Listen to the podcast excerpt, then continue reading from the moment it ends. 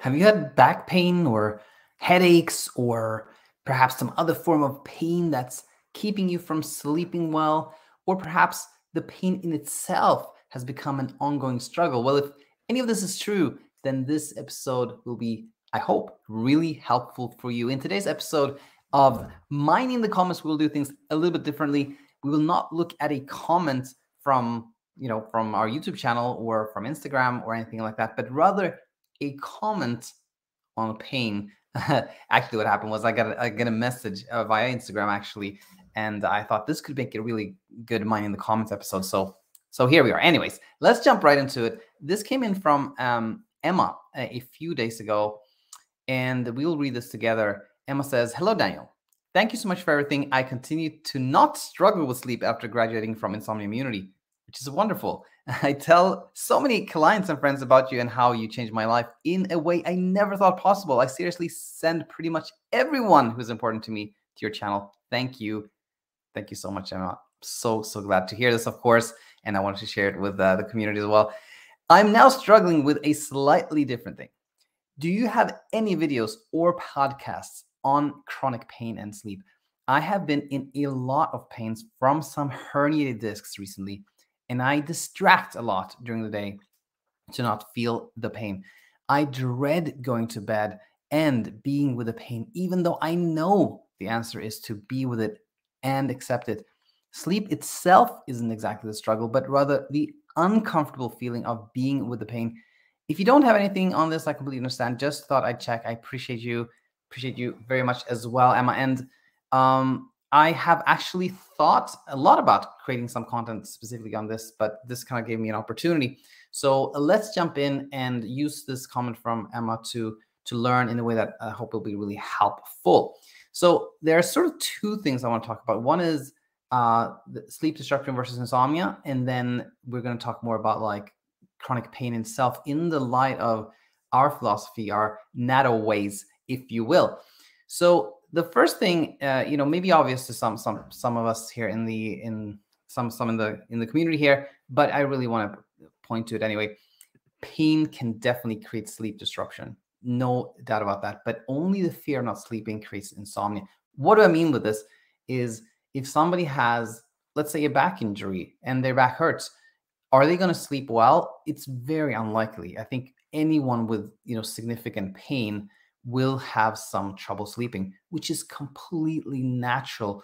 You know, it's just you know pain makes us a little bit hyper aroused. It's it, it you know it, it's there like the pain signal is there to keep us you know alert to point to this is a problem area. This is a problem area, right? We're not supposed to sleep when we are in pain you know that's kind of the idea in the brain anyway like we, you know the, the the idea with pain is like look at this area pay attention to this so it's very very natural that we don't sleep well when we have pain our sleep is disrupted but this doesn't mean we have an ongoing self-sustaining struggle with sleep. That doesn't come from pain.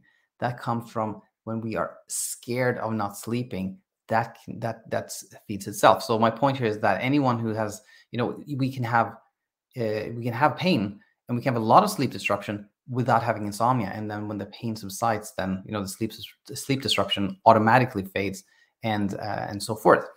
So uh, again, I point this out in writing as well. Most, if not everyone with back pain will have sleep disruption. Not all will have sleep struggles. So that is my first my first point there. There's a very big difference between sleep disruption and insomnia. Now, now we're going to look at more like, okay, what if somebody has had like this kind of chronic pain situation, or maybe like Emma is maybe afraid that, oh, maybe this is becoming sort of a chronic pain uh, uh, struggle for me. What can we think about then? Well, I want to start really, really big picture and say the following: Our, our brain communicates with us uh, through messages, which is thoughts. And I, I, think of them as I think of thoughts as messages because we can really clearly identify a thought. Like this is what I'm thinking about. We can like spell it out. It communicates uh, with us through signals, which are emotions. You know, fear, happiness, sadness, anger, and disgust. Those are sort of the core emotions, and they they are you know they they have various practical purposes and uh, cues as well. The brain also communicates with us through cues, and cues are things we can feel, like I feel hungry, I feel pain, I feel cold. Those are you know uh, very obvious, uh, you know, the, the message behind the cues is very obvious. Like I feel very cold. Okay, put on a sweater. Right. I feel hungry. Time to eat, etc., etc.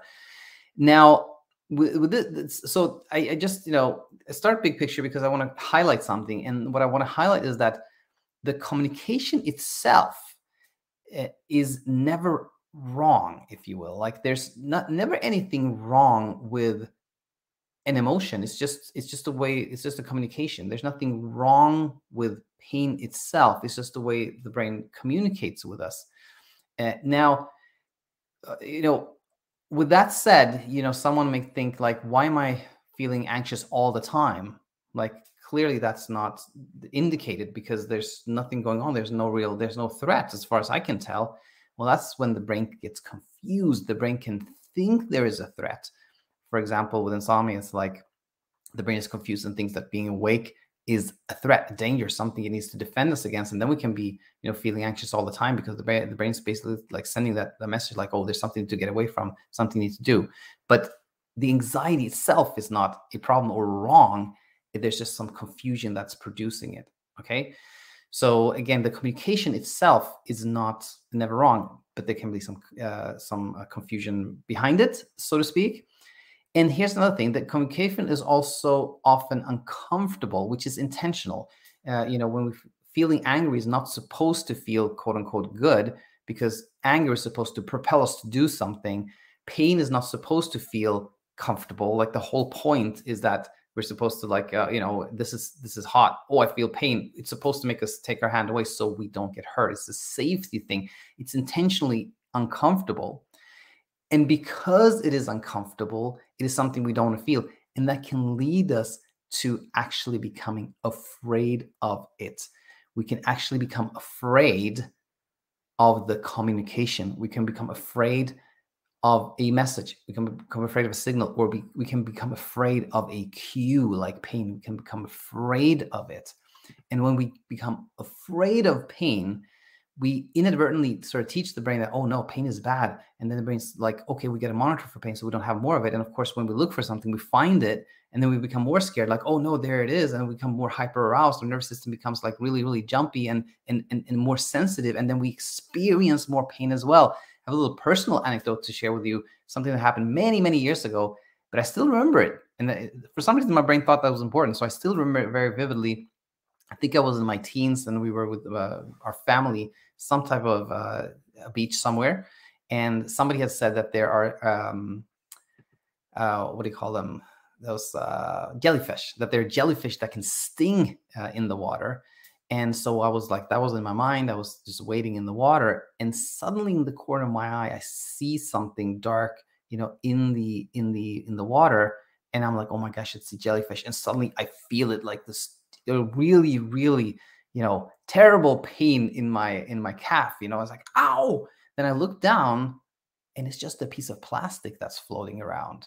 And immediately the pain is gone. But it just shows that when we are hyper aroused, when we're scared, you know, even slight touch can feel really painful because we're, you know, we're in that, uh, you know, we're in a hyper aroused state. We're in a scared mode, if you will.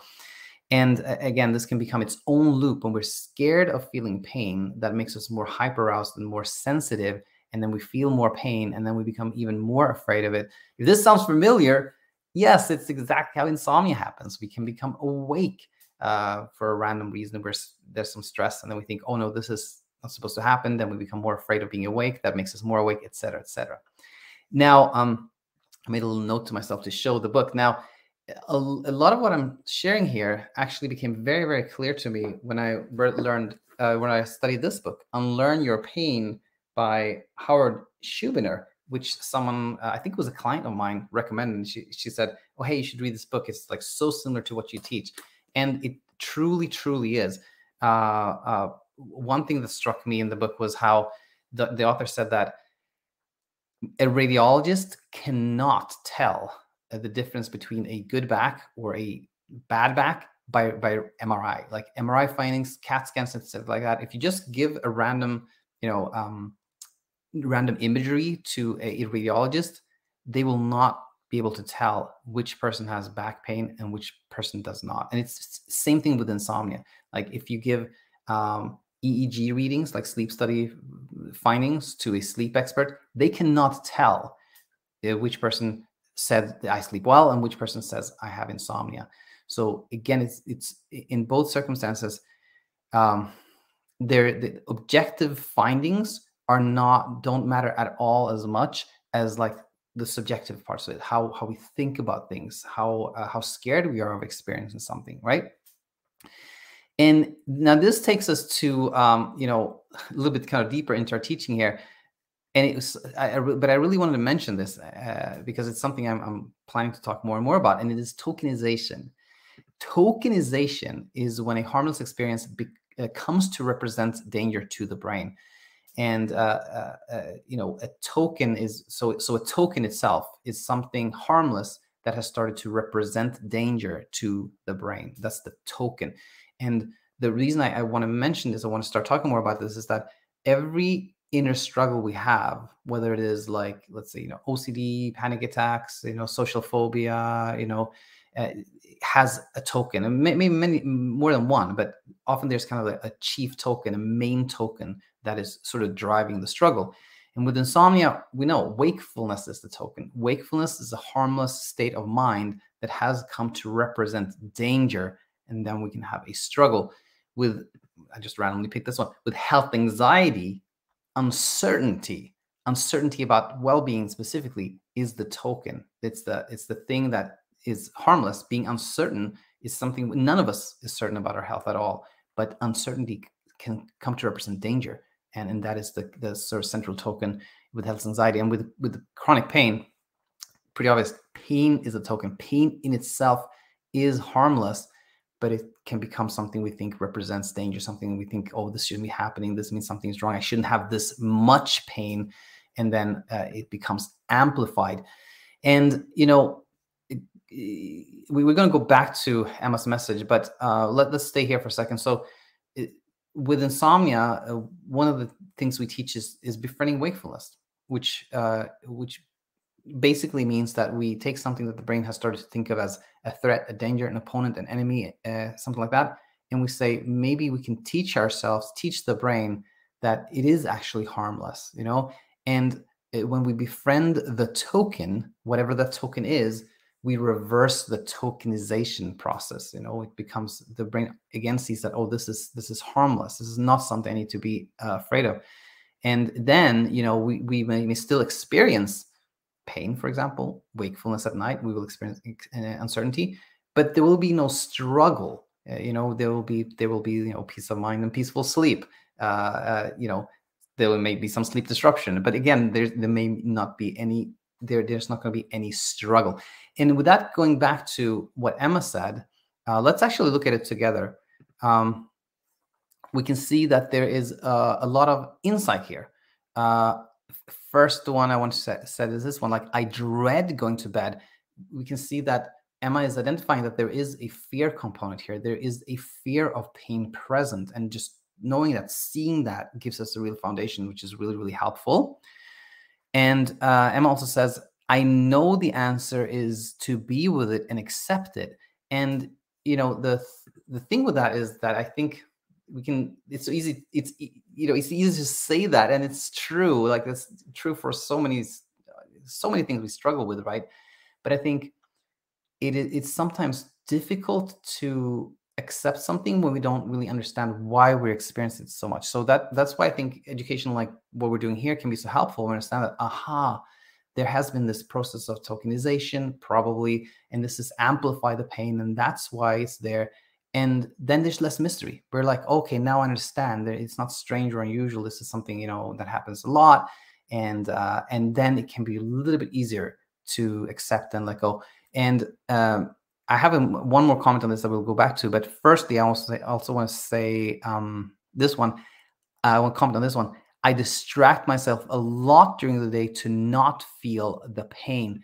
That really, really is part of this tokenization process that we see all the time. For example, when it comes to insomnia, that the more we try to avoid something we're afraid of, the more we're teaching the brain that this is something we should be afraid of, and the more it bothers us. You know, with insomnia, it's And like we, we try to, you know, uh, take supplements or use blackout curtains and things like that, and, and, and try to like kind of block the pain, and then it becomes stronger. And uh, and we can see that it's the same process when it comes to pain. The more we're like, okay, no, I don't want to feel the pain. I want to look this way. I don't want to look that way. We're sort of telling the telling the brain that, oh no, we don't experience pain. We got to distract ourselves as soon as we feel pain because pain is really bad, and that becomes part of this tokenization process. And just and again, seeing this is so helpful because it can lead in the opposite direction of being like, oh, there's the pain, and and seeing if we're willing to experience it in that moment. And and that doesn't mean we need to like do nothing else and just be like, okay, pain is good. This is good to feel this way. Of course not. No human being likes to feel pain. Nobody wants to feel pain. But when we understand that trying to escape it creates more struggle for us, then we can actually do maybe the same thing. We can, whatever the distraction was, we can do that, but with a different intent. The intent now is not trying to escape the pain, but the intent becomes, okay, I can do this, whatever it is.